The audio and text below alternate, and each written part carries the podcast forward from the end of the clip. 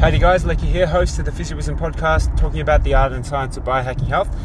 Today I'd like to speak about uh, the performance review that was um, taken place earlier this week.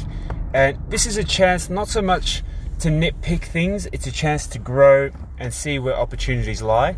Um, for not just team members, but for myself personally as, as the leader of the ship, and also for the company, because you know we have great ideas, and great ideas only go as far as um, how leaders can inspire the team and how the team can work together to action the game plan. So um, with one of the team members earlier this week, you know, on the whole, really good effort. There was three main recommendations, and it was, a lot of it was just based on what the numbers tell us and what the statistics say. And you know, part of it is, I would say, E Q versus I Q, which I've spoken about before.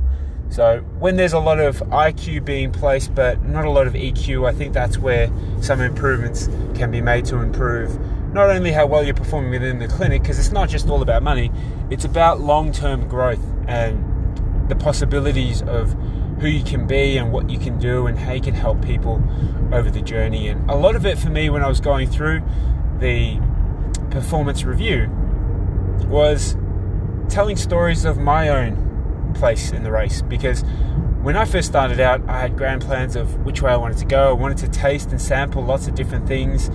And when you're in that, you know, in, in your early twenties, early in your career, you make heady goals, and that there is nothing wrong with that. I think it's actually a good way to be.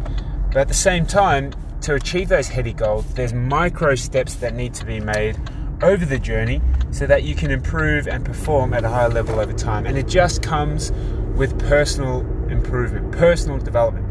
So if I'm looking to be the ultimate professional, I can know the textbook in and out, and I can regurgitate all these things that the textbook tells me in how I can help you.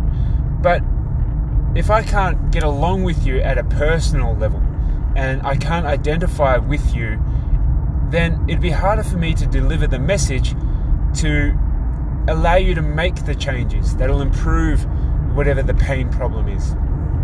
So I think there needs to be a balance between this professional hat and this personal hat.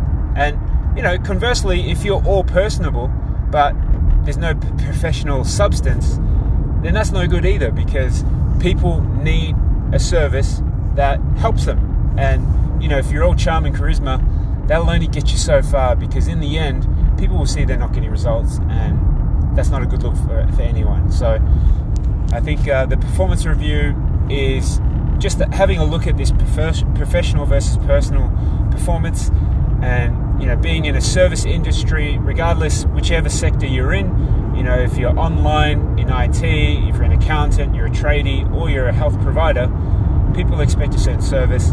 And for me, I found that it's a, a unique balance between professional and personal delivery. So professional service and personal delivery. That's my physio for today. I'll chat to you next time.